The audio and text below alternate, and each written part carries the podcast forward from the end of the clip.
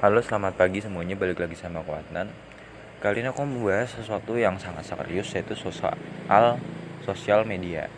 Kenapa sosial media ini jadi masalah yang serius yang perlu dibahas? Karena banyak orang yang terganggu mentalnya.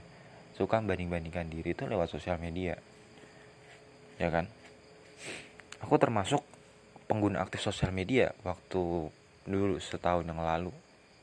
Terus aku berhenti gitu loh aku mencoba menerapkan digital minimalism terinspirasi dari kontennya gridmind.id itu kan ada Maria siapa gitu yang jelasin bahwa kita tuh harus bisa menerapkan minimalism dalam hidup kita termasuk digital supaya hidup kita lebih mindfulness, lebih powerful meskipun ada banyak informasi di sekeliling kita.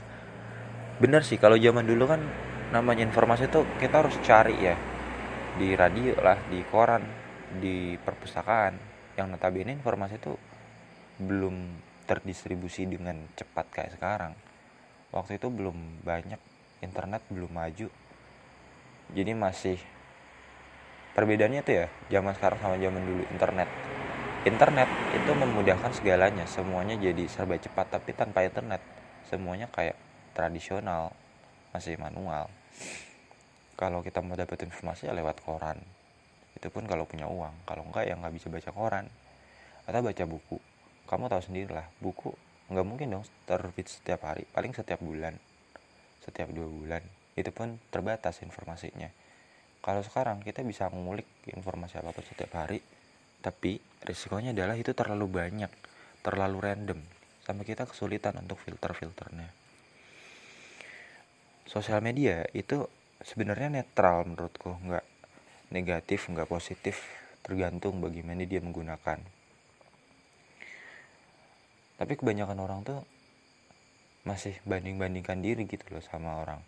Healingnya di Eropa di Asia di mana-mana. Atau mereka makan makan yang enak. Yang salah itu dia yang upload sama kita yang lihat. Bukan sosial medianya. Dia nggak sadar diri bahwa apa yang diupload ini akan berpengaruh sama orang lainnya. Harusnya nggak usah diupload aja buat kenangan sendiri aja. Cara nggak langsung kita kan berperan dalam kesehatan mental orang tersebut ya kan secara nggak langsung. Lalu kita menyalahkan orang itu. Dan kita orang yang lihat postingan itu juga salah. Kenapa harus melihat postingan itu? Kenapa nggak lihat konten-konten yang baik postingan yang baik itu kan ya patut dipertanyakan lah dan masalah ini akan terus terjadi setiap tahun. Selalu ada orang banding-bandingkan diri. Selalu ada orang yang insecure dan sebagainya. Padahal sejatinya kalau kamu tahu sosial media kan punya banyak filter ya. Kalau story editing dan sebagainya. Nggak natural. Orang yang udah masuk sosial media itu udah nggak natural lagi. Kayak di dunia nyata. Ada orang yang brutal banget di dunia maya. Tapi sebenarnya di dunia nyata dia sopan. Sangat sangat sopan. Sangat respect. Ada dua kepribadian gitu sekarang. Sosial media tuh mungkin baru marak banget tahun 2015 ya. Kalau zaman dulu tuh belum begitu hype kayak sekarang. Apalagi sekarang fiturnya semakin berkembang.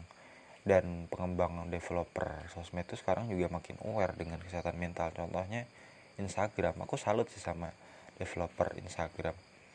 Mereka itu sekarang apa ya kalau kita buat konten itu kita bisa matikan fitur komentar dan menyembunyikan fitur like.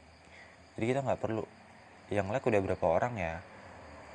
Terus yang komen siapa aja itu bisa kita matikan. Kita nggak peduli itu berapa. Terus kita ada fitur blog kalau kita nggak suka sama seseorang dan dia mengganggu kita kita bisa blok dia dan dia nggak bisa lihat profil kita lagi. Sekalipun dia buat akun terkait tetap sekarang Instagram udah makin canggih dan makin aman. Cuma masalah sekarang ya pada kita kita mau nggak sih lihat postingan-postingan yang baik? Kalau aku pribadi aku sekarang udah berhenti main sosmed ya.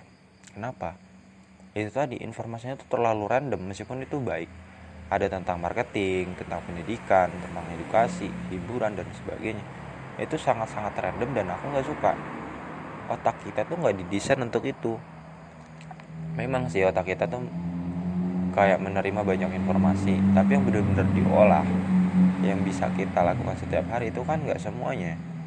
Anggaplah dari satu juta paling cuma lima yang bisa kita lakukan setiap hari otak kita itu emang canggih tapi kita nggak bisa memaksanya untuk selalu sesuai keinginan kita nggak bisa. Otak kita juga terbatas. Jadi kita harus bijak lah dalam sosial media. Syukur-syukur nggak main sosmed. Dulu kalau waktu kecil kita punya sosmed nggak? Enggak kan? Tapi hidup kita seneng nggak? Seneng. Gitu. Sekalipun cuma kita yang gak main sosmed nggak masalah. Masih banyak hal-hal baik yang bisa kita lakukan. Nulis atau nyanyi menyalurkan hobi bakat. Selama itu baik kenapa enggak gitu loh